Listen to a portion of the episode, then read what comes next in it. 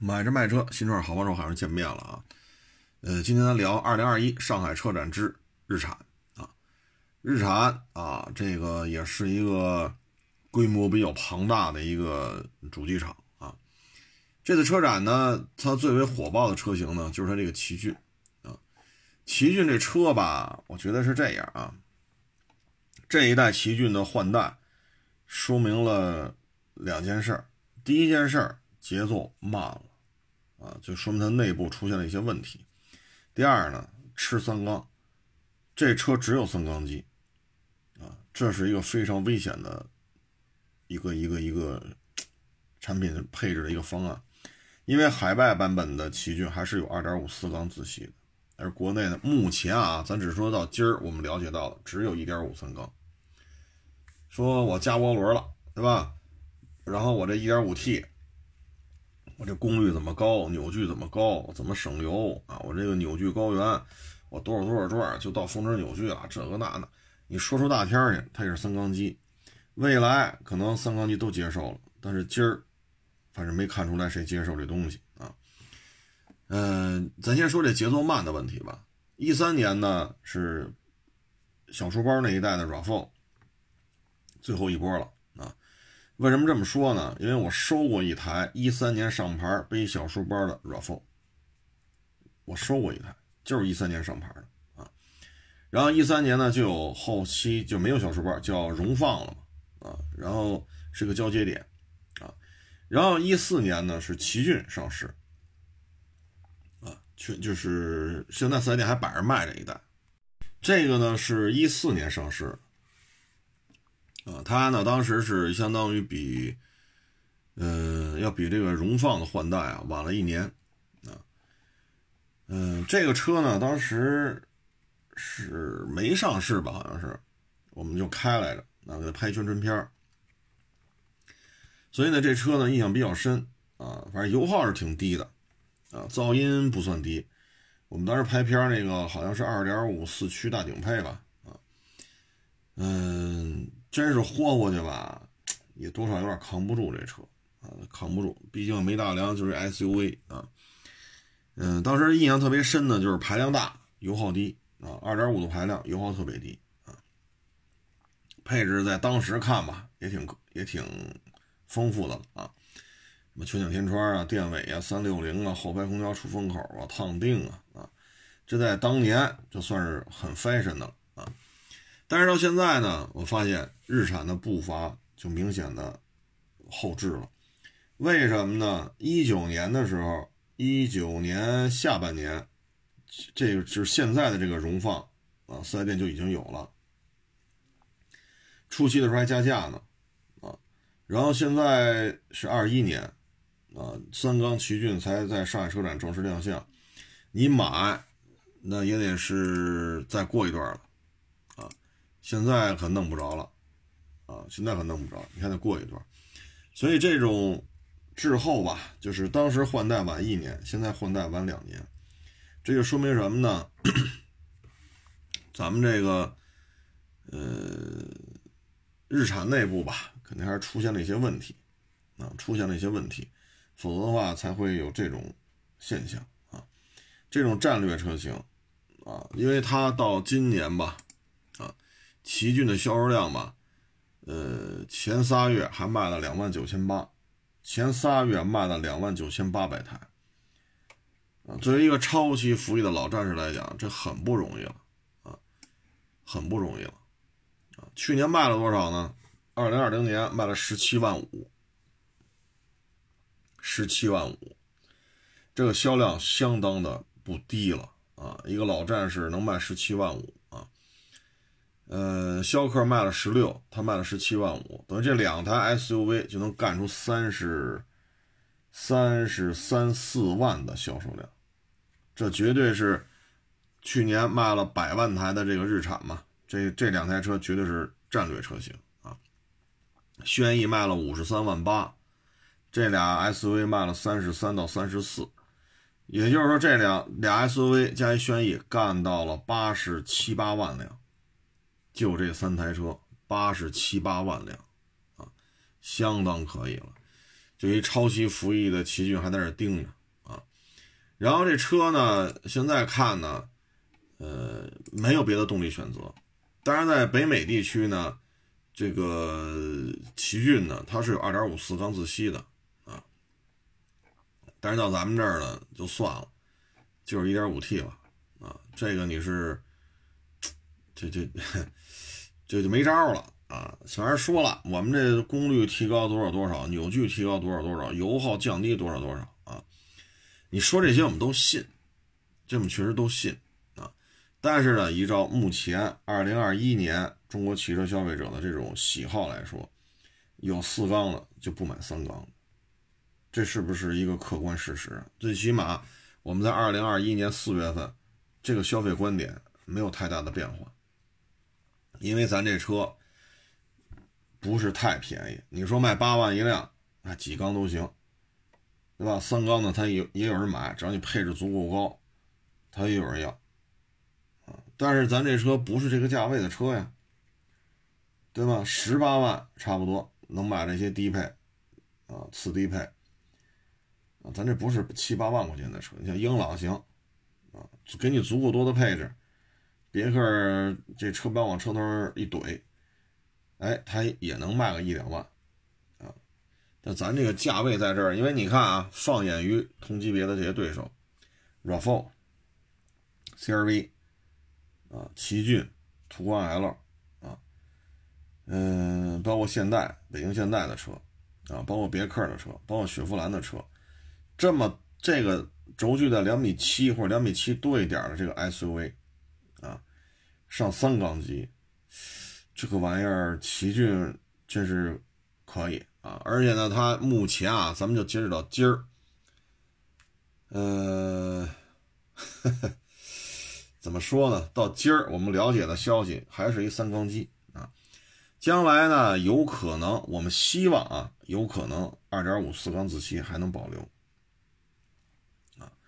二点零 T 的说为什么不上？各位，二点零 T 这么大的一个动力参数，带一 CVT。这玩意儿反正，哎，我个人感觉可能还上一个2.5四缸自吸配一 CVT 更稳妥一些啊。将来吧，我相信日产不会说就一个发动机啊，这个对于奇骏来讲风险太高了啊，风险真是太高了。嗯，我们现在的关注点呢，就是奇骏未来的第二款动力源是 2.0T 的吗？是2.5四缸自吸的吗？啊，这是我们现在比较期待的一件事情。这些这些做法吧，反正你看，CRV 1.5T，但那是四缸啊。哎呀，这是一步险棋啊！所以我对于今年奇骏还能不能啊说实现这个百万的销售量，我还真是有点担心，因为现在天籁不是什么天籁。因为现在奇骏这个销售量，对于整个日产的销量来讲，那不好判断了，啊，不好判断了。这里边还比较稳健的呢，呃，你看啊，去年卖了一百零五万多啊，一百零六不到啊，嗯，现在如果奇骏出了问题的话呢，去年卖了十七万五，啊，这个就可能百万就保不住了。为什么呢？头仨月卖了两万九千八。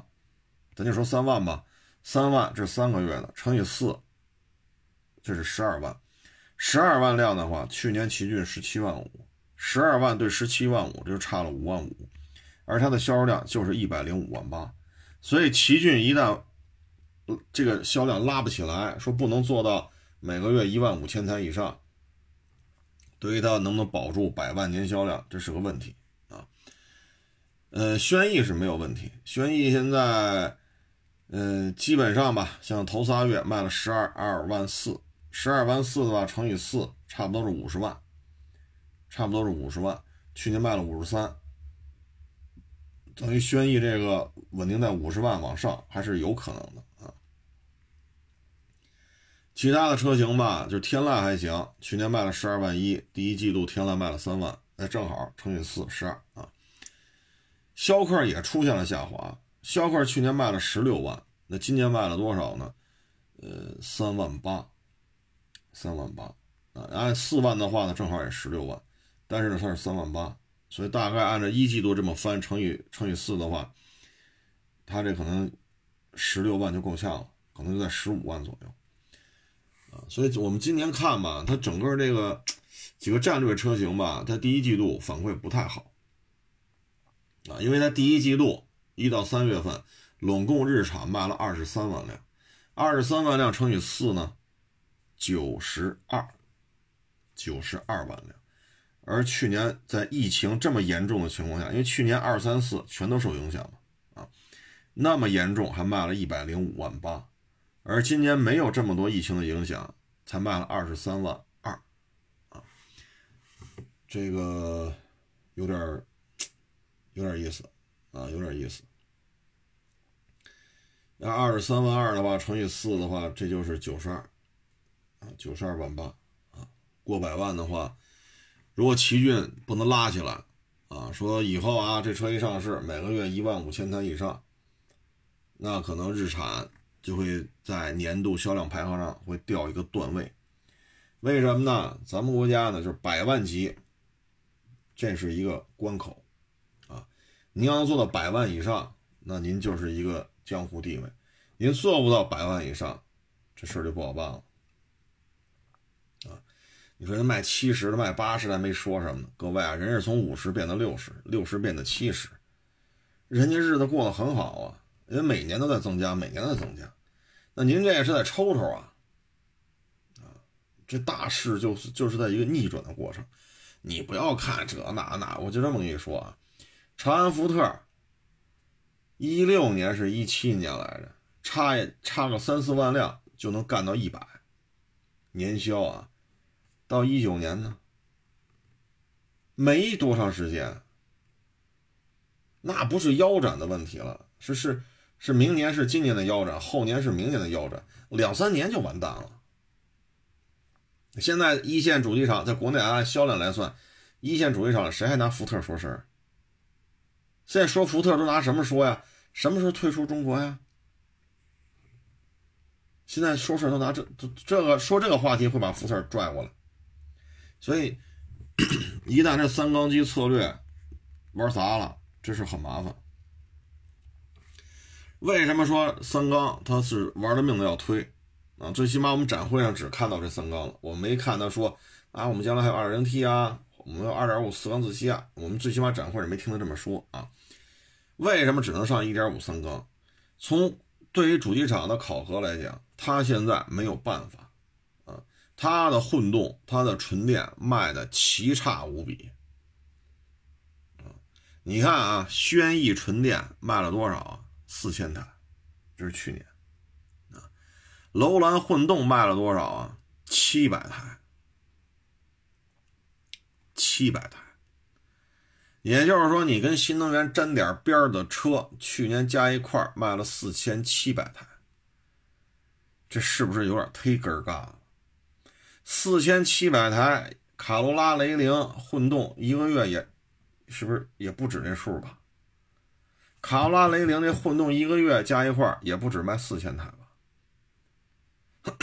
但是你别忘了，它亚洲龙。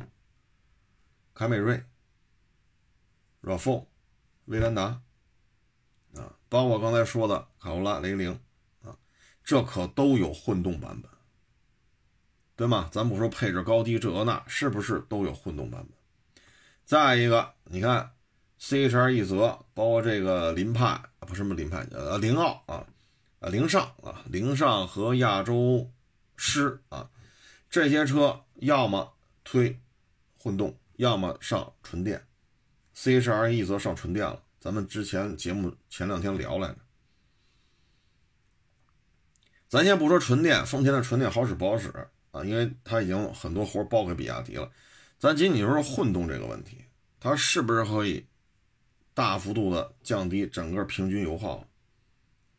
而尼桑没有。你说这轩逸算不算纯电？算，卖多少？一年卖四千零四十五台。你说混动有没有？楼兰混动不是吗？是卖多少？七百零三台。混动要卖七百零三台，好家伙，卡罗拉、雷凌，哎呦，这两个车一每个月混动版的销量，是不是甩个尾巴都比它这七百零三台多呀？这是一年呀，各位，这是他一年卖了七百零三台楼兰混动，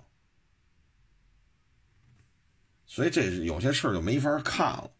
这就说明什么呢？日产在新能源转化的过程当中出现了严重的失误。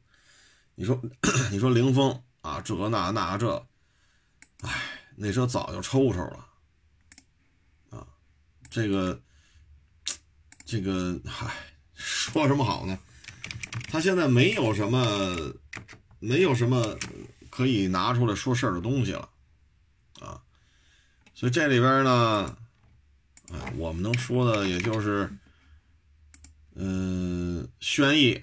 啊，轩逸纯电呢，今年还会出，啊，还会还会出，但是呢，因为它自身啊能力有问题，所以它这个呢，据说啊，也是侧面了解啊，据说呢，它是，据说呢，它是要找那个宁德时代，啊，让宁德时代给它做电池，这样的话，续航里程呢，从三百三十多，能够做到四百，啊，能做到四百啊。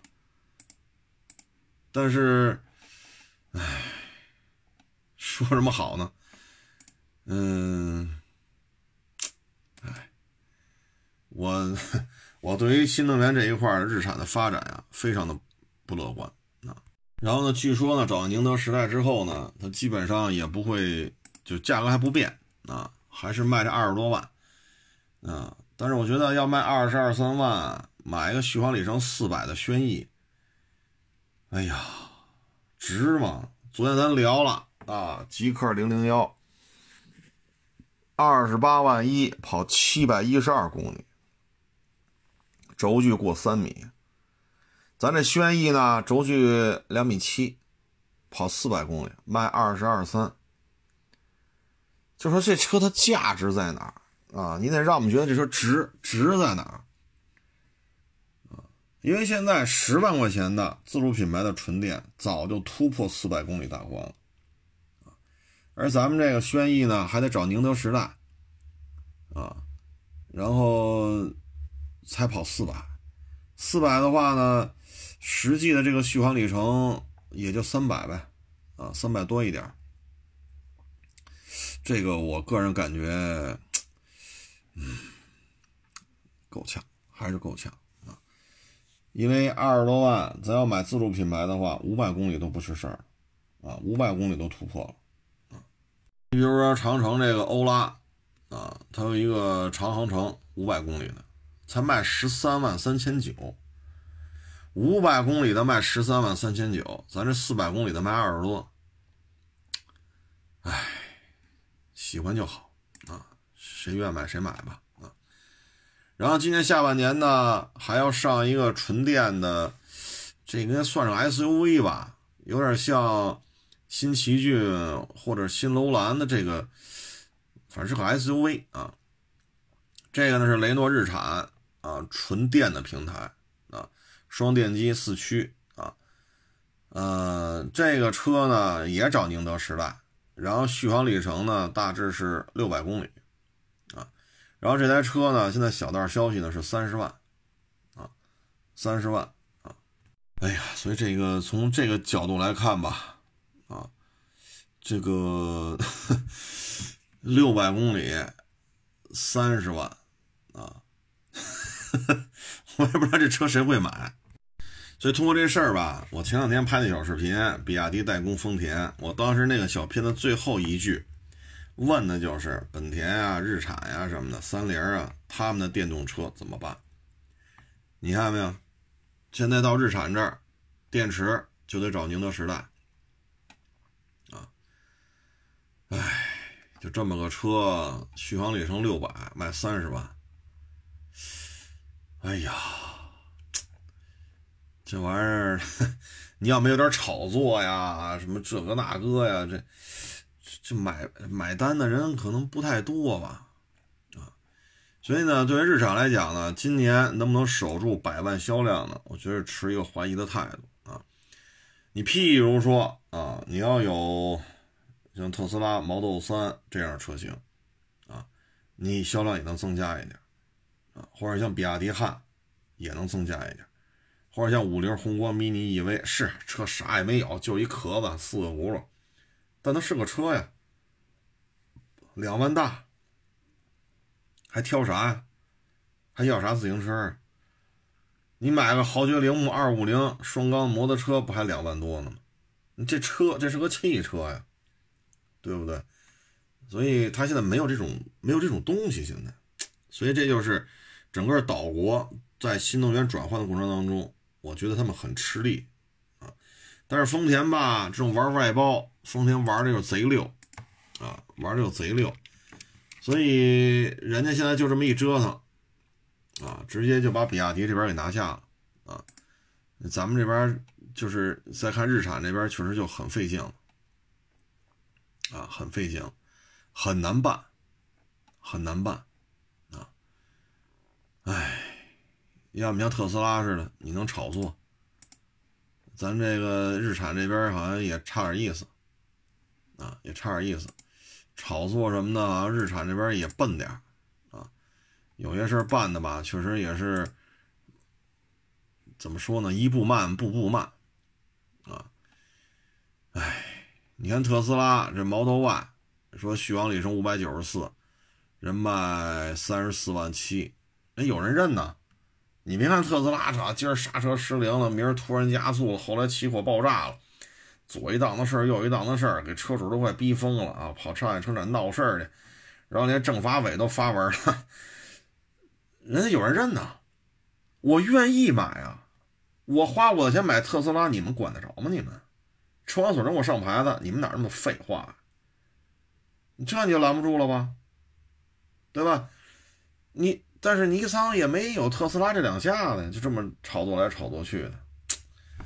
哎，这东西今年我觉得百万呀比较困难。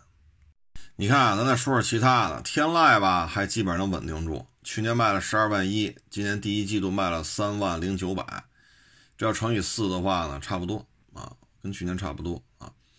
楼兰呢，哎呀，是真完蛋，去年卖一万四千八，今年第一季度卖两千八，两千八乘以四呢，哎呀，将将过一万啊，一万一左右吧。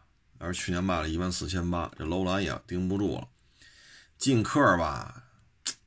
去年好歹卖了两万六，今年卖了三千九百七十七，啊，按四千台算的话一万二，去年卖两万六，这进客还得掉一万多台，啊，蓝鸟呢，去年卖了一万五千九，今年一季度卖了一千台，这乘以四呢才四千，蓝鸟才要今年卖四千台的话，去年卖了一万五千九，零头都没跟上，哎呀，我对这事儿我真是不是太乐观了。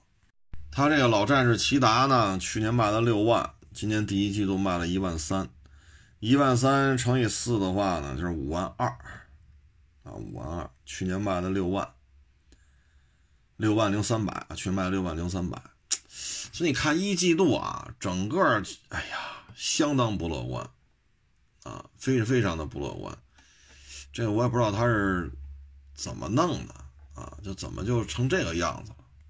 其实呢，他就现在的形势来看吧，我觉得他应该做的事情是什么呢？第一，咱这 SUV 啊，呃呃，就是应该进一步补啊，补齐，补齐到什么程度呢？最重要一点就是途乐弄一国六的。现在港口的陆巡霸道帕杰罗炒成什么样了？如果说推出一批国六版本的途乐，哎呀，这个市场当中对于这种大牌自吸硬派越野车的这种这种这种这种饥渴呀，那瞬间就给秒了，啊，这是一个非常好的一个市场契机。但是呢，日产这儿岿然不动，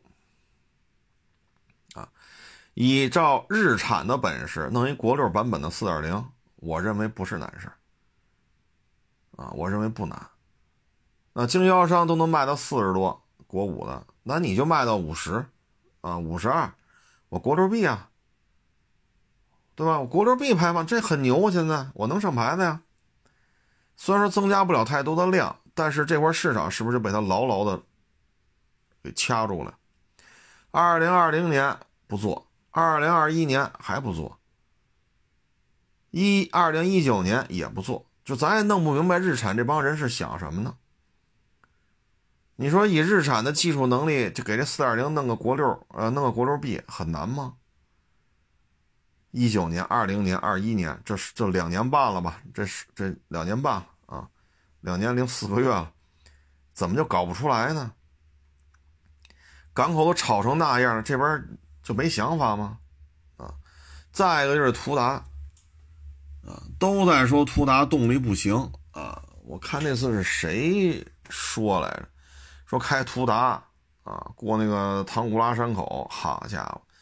打手动模式啊，切的最低档位，拉到四千多转。哎呀，所以这个途达这事儿吧，我也是想不明白啊。你有四点零吗？有，给他用吗？不给。那你有二点零 T 吗？有，给他用吗？不给。你这玩意儿，你说你这不较劲吗？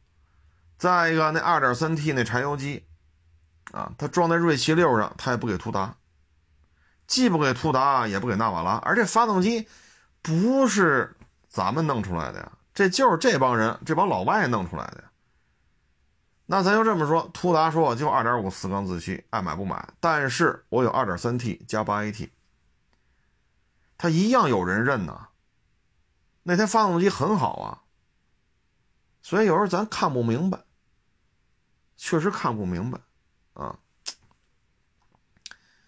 哎呀。你看日产和丰田啊，整个这是俩极端。丰田这边呢，就做这个能挣大钱的车啊，RAV4 啊，汉兰达呀，塞纳呀，对吧？亚洲龙啊，凯美瑞啊，卡罗拉呀，什么这个那，这都自己把着啊。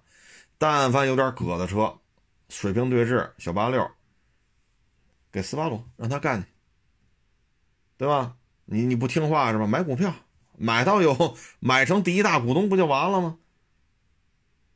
说六缸后驱这轿车平台，哎呀，怎么搞成本太高？马达让马达干去，对吧？不同意，不同意买买的股票买成第一大股东不就完了吗？我有绝对话语权，马达干去吧。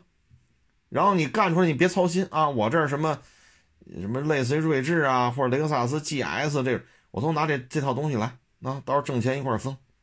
你看马自达屁颠屁颠干去了。啊，两年之内不出新产品，一马也快完犊子了，啊，长马也半死不拉活，不重要，哎，我现在有大东家了，我给丰田干，啊，我就倒腾这六缸机加后驱的轿车平台，对吧？你说弄这个苏泊拉啊，这玩意儿，丰田也是对这个，就这车有点搁，那找宝马呀，对吧？我连发动机都用宝马的，我卖它比宝马贵。怎么着吧？谁不服？你说电动车整个岛国的企业都，你说看不上啊，是鄙视啊，还是怎么着吧？反正现在就是实际表现就是不行。那怎么解决？外包比亚迪呀，你比亚迪干去吧，不是纯粹的代工了，是比亚迪负责整个研发呀。到时候我丰田一验收达到标准，行。贴个牛头标，摆在广丰、一丰四 S 店卖去呗。你发现没有？丰田这方面是极其的活泛，可想得开了啊！丰田这方面想的真是特别的开，脑瓜子活泛。你再看日产，那就是一个字儿倔啊！真正的是倔呀啊！你包括他那赛瑞纳吧，是叫赛瑞纳吧？Serena 啊，那个。可能比奥德赛还略微小一点点的那 MPV，啊，你比如说它贵士也好，还是叫君爵也好，这大块的 MPV 它也有，那他就没看到国内 MPV 市场的这个这个状态吗？他很清楚，GL 八就这么个玩意儿，一月卖一万多，还他妈加价，还经常交了定金等一个月，等俩月。这市场对于这种车型是有需求的。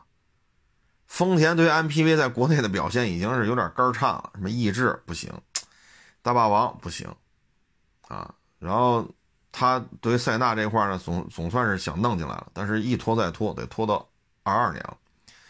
那你尼桑倒是上啊，尼桑没有 MPV 吗？这话不能这么说吧？好家伙，这他这 MPV 最起码不比本田少吧？咱不能说比丰田多，最起码不比本田少吧？也不进了。你说弄个奥德赛、这身这样赛瑞呢？嗯，这次车展没见着。你说贵士也好，君爵也好，你弄进来也没动静。你说像贵士那么大的车，你要弄一四驱，弄一二点零 T，你天籁这不有吗？你把它改不改吧，对吧？弄一个两驱、四驱都有，然后二点零 T 那机器怼上。你现在进口的卖四十五、三点五的排量，那就弄着二点零呢？二点零和三点五关税差非常多啊。然后又是国产进口，那你这车二十八万二十八万九，二十九万八，我觉得要要以贵士这种换代，排量降低这么多，然后进口改国产。起步价卖个二十八、二十九，不是不可以啊。然后高配卖个三十五六，那完全可以跟 G L 八正面抗衡啊。那贵士多老大个啊，可是你干吗？不干。就咱也想不明白，这放了钱不挣，有发动机这也不让用，那也不让用，这发动机到底是谁的？二点三 T 柴油机是谁的呀？这二点零 T 装在天籁上。蓝鸟啊，不是什么蓝鸟去了，呃，西马啊，西马不让用，途达不让用，这也不让用，那也不让用。你装在天籁上吧，天籁销售也不认，还买二点零自吸的，就咱也不知道你花这么多钱弄一二点零 T，它干嘛使？你看别人家出一二点零 T，哈，什么车都用。你看 EA 八八的二点零 T，EA 八八八的二点零 T，途昂用吗？用。啊高尔夫用吗？用。迈腾、帕萨特用吗？用。途观 L、探岳，啊，探这个探那，啊，威然，啊，这不全在用吗？怎么到了日产这 2.0T，好家，只能天籁用，卖不动，卖不动也不让别人用。你好歹横置改纵置，你看能不能装在途达上？你4.0能不能弄个国六怼到途达上？真是想不明白。啊，所以他今年年销百万呢，我个人是持一个观观望啊，我不好，我觉得他不太好维持这个业绩了啊。去年是一百零五万八，今年可能有难度啊。哎，说起日产吧，有些时候也是无法弄啊。说完这个日产呢，咱们再说这个平行进口车。平行进口车目前看吧，这个。五月份当然不太乐观，六月份可能性会比较大，就五六月份吧。啊，平行进口车国六这一块呢，应该会给一些突破口嗯，但是这里边呢，中东版就别惦记了啊，没戏。陆巡、霸道啊，呃，V 九七、途乐，这目前这些没有没有可能性啊。但是你说这事儿吧。五点七的机器啊，中东版陆巡没戏，红山就按照国六来了。当然了，最终红山国六这个能不能报出来，咱也不知道啊。反正就说这事儿，人家说了，我这有国六的手续，按照国六手续来的，都是五点七，装中东版陆巡上就给废掉了，装红山上就拉进来了。同样，这个四点零一 G R 装到中东版霸道上不让进了，但是装到超霸上就行。啊，所以这边说头是比较多了啊。五六月份吧，五月份的概率呢稍微低一点，六月份的概率呢稍微高一点啊。这里边呢基本上还是以 ABB 啊、Porsche 啊、路虎，还是这些品牌的，应该说会比较快啊。嗯，特别是有中规车型的啊，嗯，比如帕拉梅拉呀、卡宴呐、X 五、X 六、X 七呀、GLE、GLS 啊。啊，呃这个还是可能会是第一批弄出来的啊，嗯，至于说像塞纳这种吧，不好说啊。包括刚才说的红杉，首先呢，你像红杉这个吧还好办点毕竟这是一纯油的。你像塞纳这个，它属于新能源啊，这个可能会更难啊，可能国六推进这块会更难。这边变数会很大，啊，所以很多事情现在不确定。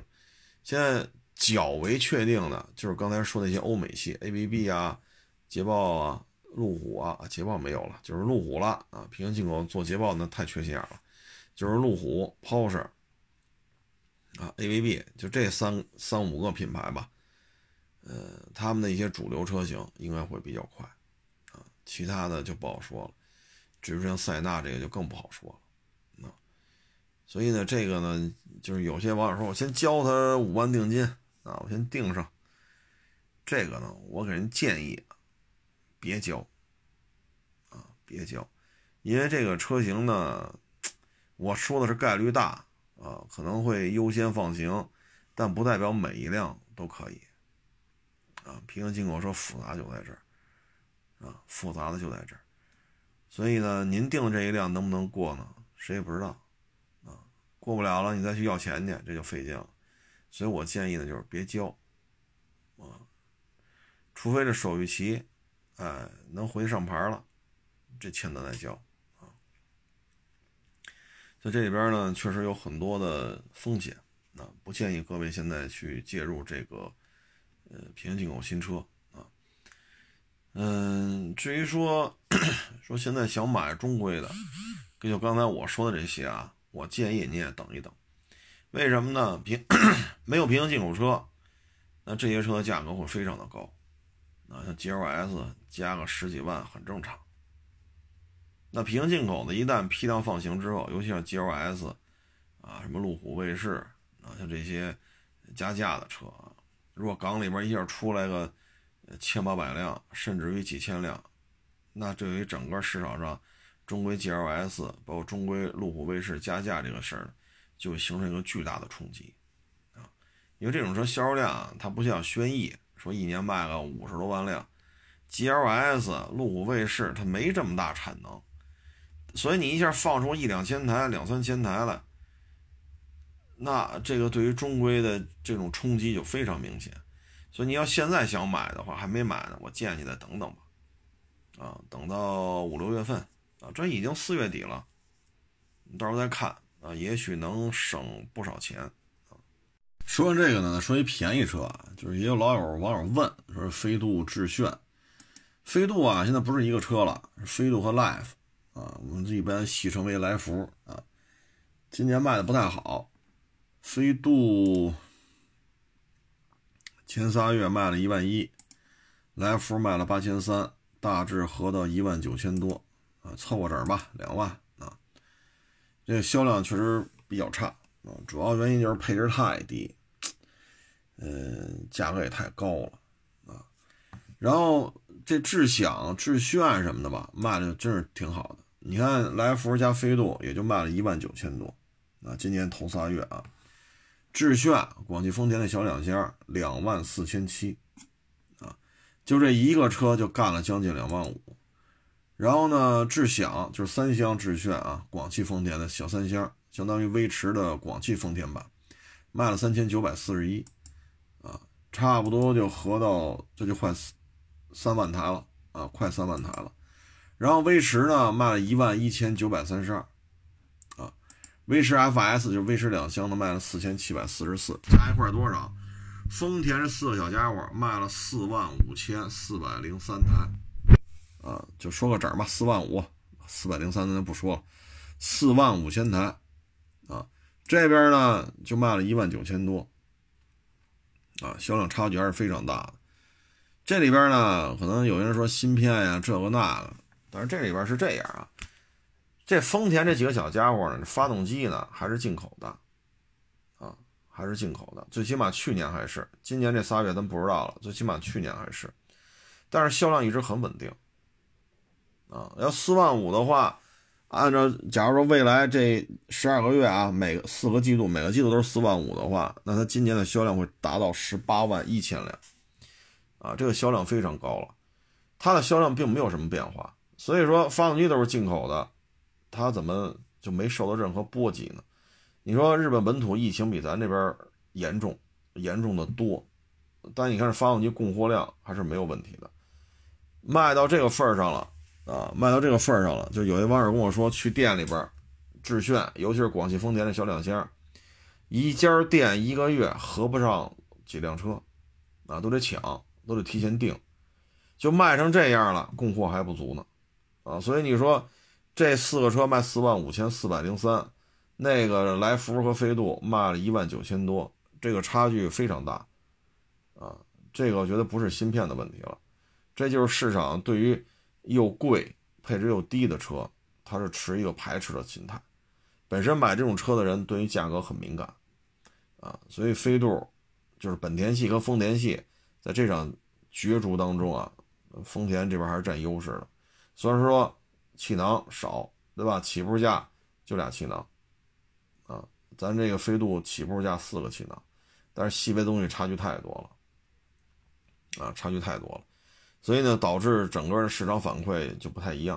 啊嗯，所以就不要再说芯片影响飞度，芯芯片影响来福了啊，没有什么意义啊。这这本本田这样，那丰田呢？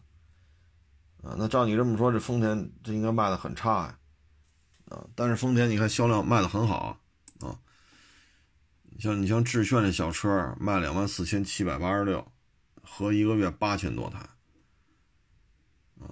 你说这卖的差吗？一四年就这模样。到现在还这模样，他也不换代，啊，就黑胡子改成灰胡子，四 AT 改成 CVT，没什么变化，这卖的很好啊，所以不要拿芯片说事儿。本田这次就是，他还不如少俩气囊呢，啊，俩气囊的话，你把这些小配置补全了，否则的话这太难看了，备胎也没有，钥匙就一把，这还不错，还装上空调了。啊，还把空调装上了，所以这个确实太麻烦了。你说收音机不装，收音机相关的喇叭也没有，USB 接口也没有，你这正常使用都受影响。你不去改装怎么开？你说谁没有个手机？开车时充不充电？对吧？你说你导开，你去一些陌生地方，你拿手机开不开导航？开导航这电怎么办？你连 USB 接口都没有，你说这玩意儿实在是差点意思啊。实在是差点意思，啊！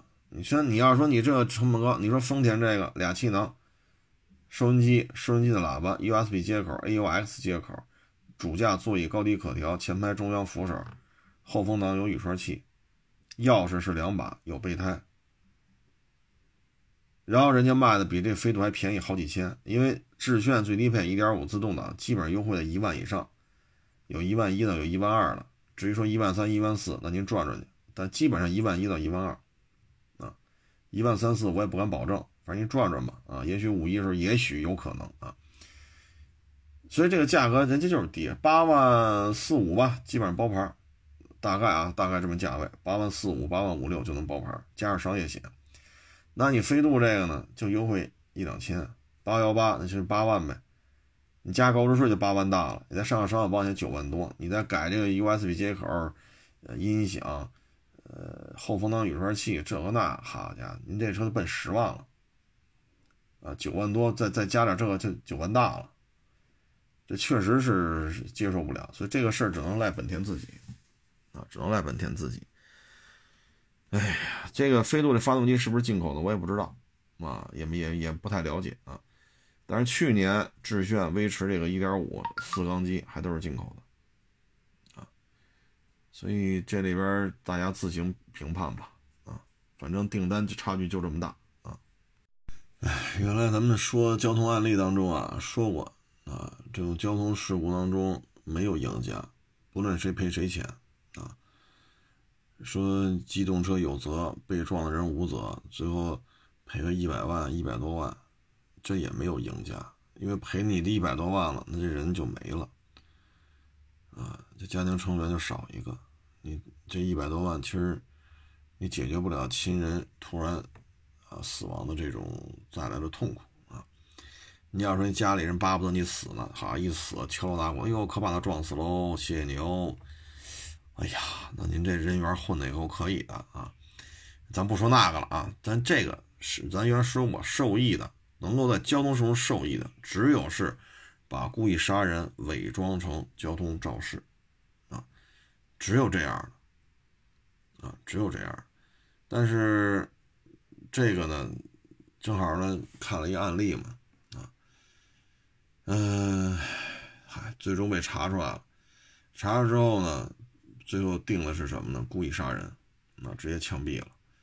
所以呢，这种事情吧，他是这样啊，嗯，不要有什么非分的想法啊，也不要说过于的斤斤计较啊。嗯，有些时候呢，咱们说得认真，得执着，但有些时候呢，就需要得过且过。啊，你过于的斤斤计较，过于的，对吧？一分钱、一毛钱、一厘钱都得摘清楚，就分场合啊，都是成年人了，得拿好这个度啊，否则的话，这个你说最终也没有什么好果子啊。这个案例最后呢，也是这是一场情杀嘛，啊，这是情杀，呃，像这种东西查出来就是枪毙。啊其实没有什么好处，嗯，包括今天特别热，好多人让我说说谁跟谁又离婚了，哎呀，有什么可说的呢？啊，我认为是这样啊，嗯，现在这个社会啊，利益啊，就是名利啊，已经成为了一个。就怎么说呢？你包括这些腕儿啊，这些影星啊，啊，呃，怎么说呢？啊，其实都是利益啊。你包括说谁能上这个节目啊，就跟汽车自媒体一样啊，说谁天天三天两头能上首页，常年的上啊，没完没了的上啊，那这是吧？有些事儿呢是可以理解的。有些事儿呢，就不能在台面上说了，啊，所以这里边呢鱼龙混杂，所以这个东西就是有时候不要太，太那什么啊，哎，这种利益交割呀，其实已经不是说一男一女在一块过日子，啊，名啊利呀，啊，你谁粉丝多呀，谁的资源多呀，啊，谁能上什么片子呀，啊，谁能上什么综艺呀？啊，谁能这个，谁能那个？他有些时候就不是居家过日子这么简单了，这个东西，哎，咱就咱就不说那么多，反正我感觉呀，就是，呃，平平淡淡的生活啊，可能是最重要啊。你要是名和利掺杂的太多，然后不曝光在。这种闪光灯、狗仔队啊，粉丝不报了这个名下，确实很难。这里边艺人，我觉得做的比较稳健的呢，可能你像黄渤啊，人家家庭就是家庭，工作就是工作。这边说出来啊，拍戏、上综艺啊，参加一些这活动那活动，这就是黄渤的事家里边事儿谁也别管，那是我们家里的事儿啊。所以这种。流量太大之后吧，不一定是自己想要的那种生活状态。说拍片儿这个那，你包括那贾玲啊，参加了综艺挺好的，大家也都看过《王牌对王牌》。贾玲这个爽朗的这个劲头子啊，包括一些递个话啊，哎，抖个包袱啊，那毕竟学相声出身嘛，毕竟是冯巩冯老前辈的徒弟啊，科班毕业啊，哎，大家都都挺好的。啊，结果呢，人那边做那个什么什么项目是骑马还是什么来着？反正挺开心的。这导这节目组为了流量，就把贾玲请过来。贾玲以为嗨，就聊聊呗。你帮我《王者对王牌》，那不有时候也中间花搭着去采访一下吗？啊，呃，贾玲以为就是这种，就上来就问一句：“你妈死的时候你痛苦吗？”那贾玲说了：“我这辈子唯一一次跟这些。”电视台翻脸就是这一次啊，所以你的家庭生活啊，经常有这种花絮伴随着，这这种生活也不是咱一般人所能承受啊。包括有一次王菲那不是办离婚嘛，开一个他是专辑啊还是演唱会啊一个发布会，我忘了啊，然后采访问问问问问。人今天说是是专辑也好，是演唱会，你说问这事儿就完了没？啪，当着这么多上百个记者的面，你离婚办完了吗？王菲讲跟你有什么关系啊？你是公众人物啊，你离婚办完，我们有权利知道。我是公众人物，什么事都告诉你啊。所以这种氛围啊，其实并不是所有人都能够承受的啊。所以这种明星啊，这个，哎，这个 啊，他所承受的压力也不是咱们所能想象的啊。哎，包括我是春节那会儿吧，看过一电视剧，挺好的，叫《剃刀边缘》。那部片子呢，我觉得首先啊，因为原来我也是拍片儿啊，呃，干这个小导演儿啊，叫编导啊，都不小导演都谈不上啊。我就看《剃刀边缘》，就是文章和马伊琍主演啊。这个片子我们觉得呢，首先镜头的运用绝对是大师级的啊。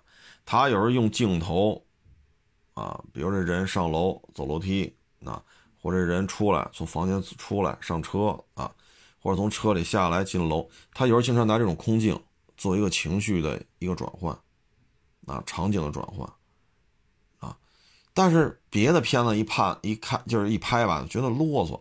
可是你大家有机会可以看看《剃刀边缘》这部戏，它的一些景物非常有讲究的，你比如说展现这个。男主人公或女或者女主人公内心特别复杂，你看他的构图，这个画面的构图非常有讲究，啊，他可能通过一个非常小的窗户看到对面一个镜子，镜子再反射过来是男主人公的一个背影，就可以感觉非常的复杂，啊，非常的复杂。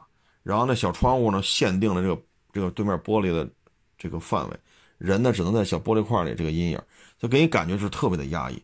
啪的镜头一过来，你一看吧，这对男主人公或者女主人公是他们是地下党嘛？啊，是暴露是没暴露啊？这种非常忐忑、非常复杂的心情，通过这种构图展现的特别好。大家有机会看看，如果你有志做一个摄像或者有志做一个导演的话，你可以看一下《剃刀边缘》这部片子，它每一集都有这种不经意当中的这种构图，绝对是大师级的。啊，这部片子拍的就镜头的构构成构成，啊，这种构图，这种一个滑轨，啊，一个小摇臂，啊，一个远景，不经意当中就会把这氛围给调动起来。所以这部片子我觉得给人感觉非常好，啊，就从镜头运用，包括王志文的配音，不是每一集都有，王志文的配音只是一小部分，它分好几十集嘛，这是一个连续剧。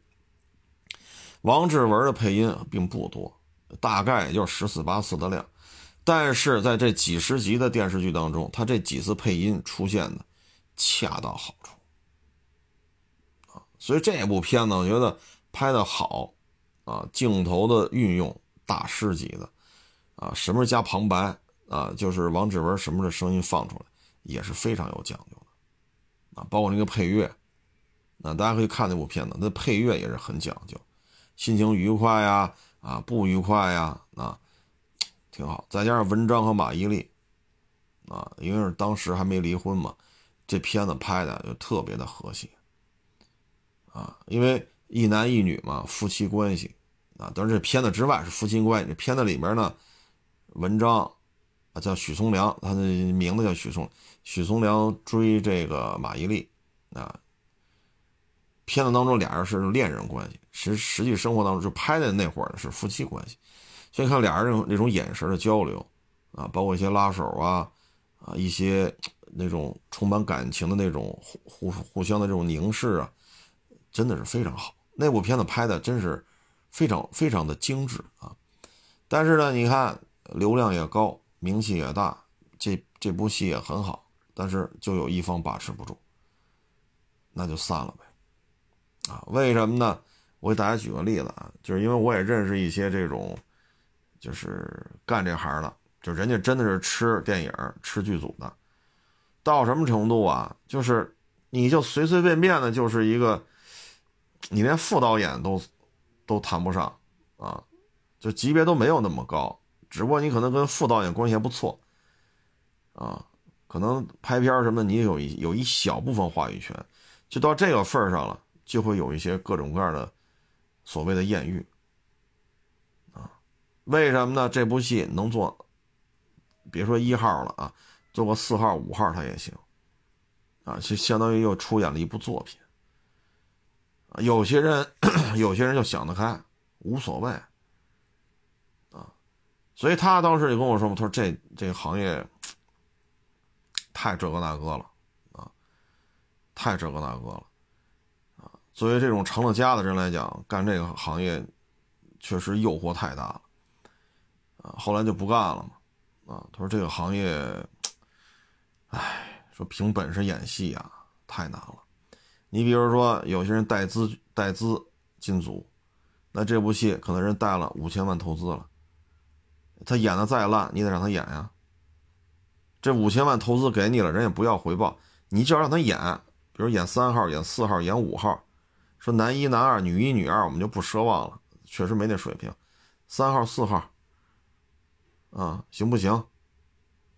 给带五千万投资，那他必须得行啊。所以这个这个圈子里边吧，他很多诱惑太多，啊，你像文章这个就是属于完全把持不住自己。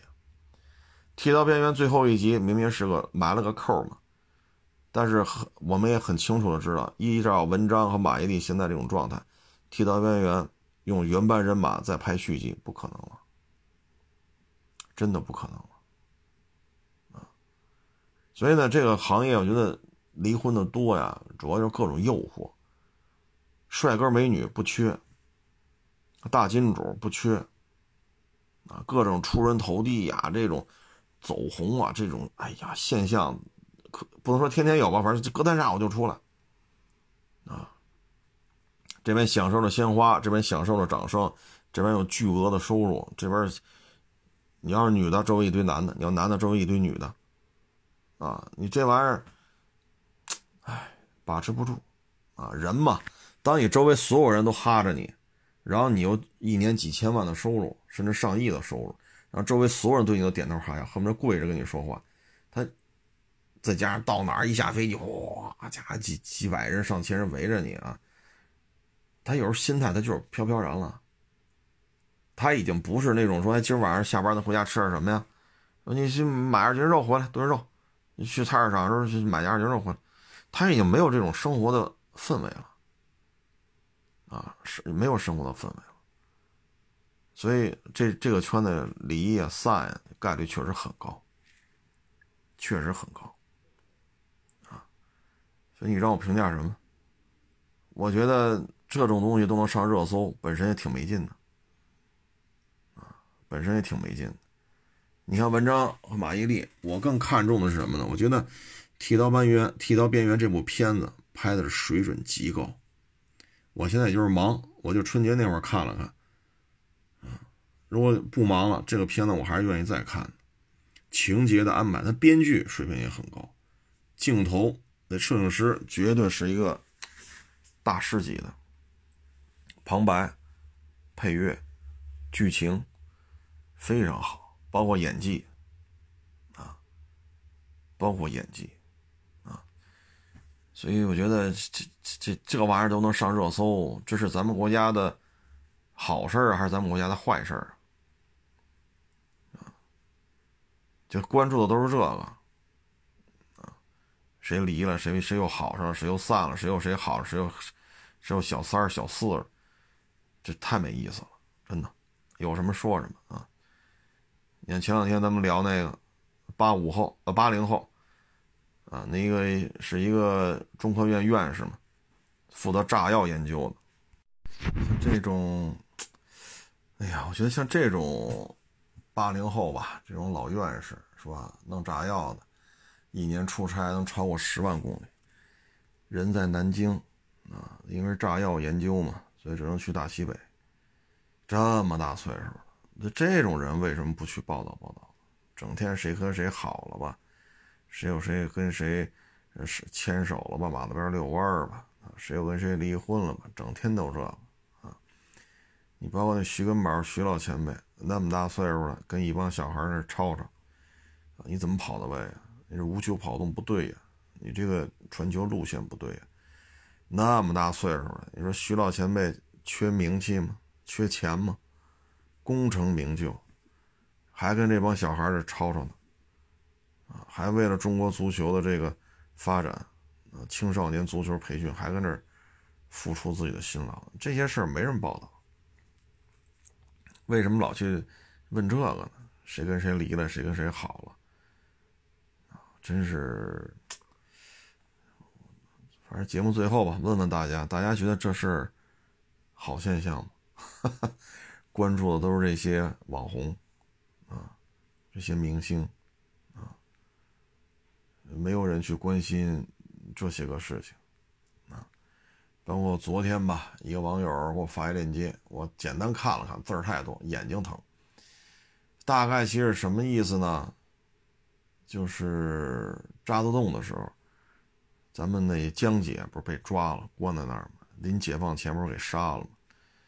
然后呢，渣滓洞里边看守呢，有一个呢是，相当于就是给共产党干事儿，所以呢，江姐和他们在里边需要传输一些情报的时候呢，这个看守呢会把情报传过来，去外边找那个咱们共产党的一些联络站的人，把这信息传给他们，然后再把需要传的东西再拿进去传给江姐他们。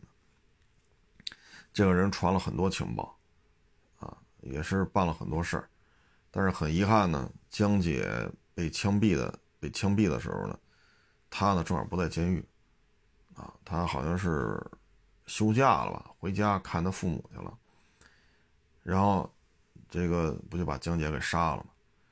后来呢，不就解放了吗？然后呢，里边的人这些被关的这些地下党和外边的联络站的人。他说：“你就留下来吧。说现在解放了，新中国了，你给我们立了这么多功劳，我们肯定给你安排个工作。你就别走了，你跟我们这儿住住几天啊，住一天，因为这个新中国嘛，啊，呃，百业待兴啊，这个万物复苏，很多时候都需要用人。结果呢，这位老哥呢觉得，哎，我操，他就觉得对不起江姐。”他说：“早知道就不在这两天。他是因为家里老人嘛，身体不好。他说请假回去看看老人。回来之后，江姐不就被杀了他他就特痛苦。他说我没我不能在这待着了。江姐一死，我真是觉得很难受，就回家了。因为这个人吧，心比较善，也不去抢，也不去，反正就那点死工资，回家种地去吧，也是苦哈哈的，没钱呢。不像人家回去之后，好家伙，是吧？然后就种地，后来呢就被揭发出来了，说他在渣滓洞当过看守，是特务。那这正确实干过吗？确实干过，枪毙吧。后来呢，临行刑之前吧，他就说我是救过江姐的，但是很遗憾，江姐被杀害那时候，我正好不在渣滓洞，我是确实立过功劳的，我是给共产党办事儿的，你们不能杀我。他在那临行前喊。后来呢，当地执行的人觉得也有点犯嘀咕，这这说不清楚嘛，因为得调查嘛，他别别杀了，先关着吧。后来呢，就说确实也没什么不当言论啊，说的呢也都是把他当时干的事都复述了一遍。好像说关了得有些年头吧，就给他放出来。放出来说你要是平反啊，恢复你一些待遇啊、名誉什么，你得找证明人呢。你说这些确实。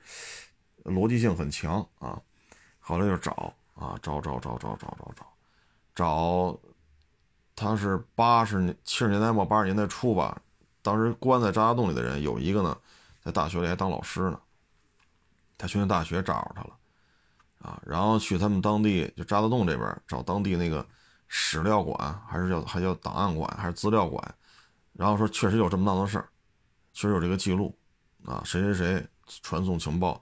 若干次，啊，立下了很多的功劳。这确实有这档事，就是你哦，你还得找证人呢。现在有有有文字记载，得有证人。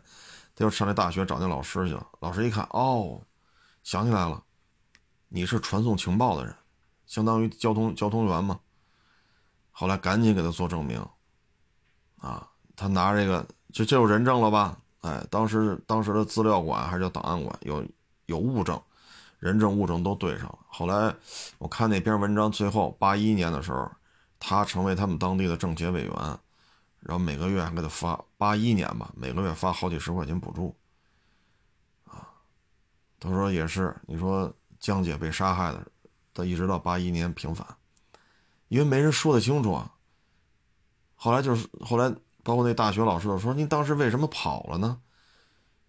您是立下大功的呀，渣滓洞里的情报都是您给传出来的，外边的指示都是您给传进去的，包括有时候带些药，啊，带些药品给他们治伤，这都是您干的事儿。当时都说了，您留下来给您安排工作，您是有功有功程立过功的人。”他说：“我不好意思留在这儿了。”他说：“就因为我请假回家，因为老人不行了，身体不好，他赶紧请假回家看望他他的父母。因为农村嘛，也没有不像现在打个车呀、网约车、坐地铁什么的，那会儿没这条件。等再回来的时候，江姐就被杀害了。他说我特别自责，我没脸在这儿说你们说我立过功，我都我觉得我我我不好意思说这事儿，不愿意去去说在是我是个有功的人。”他说：“回家种地去吧。”他特别难受啊。他说：“没保住江姐啊。”最后，然后是有一些不公正待遇嘛。最后，哎，看完这之后，我也觉得，怎么这些事儿没人去宣传宣传啊？这都是好事儿。包括有时候我看朋友圈，一些当过兵的网友啊，有时候会发一些截屏，一级军师长。就算退伍了，啊，这算退伍算退休啊，还是算离休啊？啊，有的是武警的，有的海军的，有二炮的，有空军的，有陆军的。一级一级军事长呢，相当于兵王，啊，兵王，啊，他们都干满三十年了。但这些人，我觉得能在部队干满三十年，这都了不得呀！啊，临脱下军装的时候，你看拍那照片。这胸前啊，这个军服啊，挂满了奖章 那不是说立过一次功、两次功，那是立过一二十次、二三十次功，也没有人把他们的履历写下来让我们看一看，这都是很值得人尊敬的啊。有的专门修那个发动机，修船的发动机；有的专门修雷达；有的专门修飞机啊。飞机的毛病，人一听能判断出来，然后马上就去有针对性的去排除。让这个几上亿，就是一架飞机都很贵嘛，上亿、几个亿的飞机，能迅速的能够接着恢复战备执勤任务。你看这些人都是有有很多值得去歌颂的地方，但是不知道为什么现在谁和谁离婚了，谁有谁跟谁酒吧去喝酒去了，哎呀，就天天都是这个啊，哎，反正事儿咱也左右不了。自己干好自己的事儿吧，谢谢大家支持，谢谢大家捧场，欢迎关注我新浪微博海阔试车微信号海阔试车。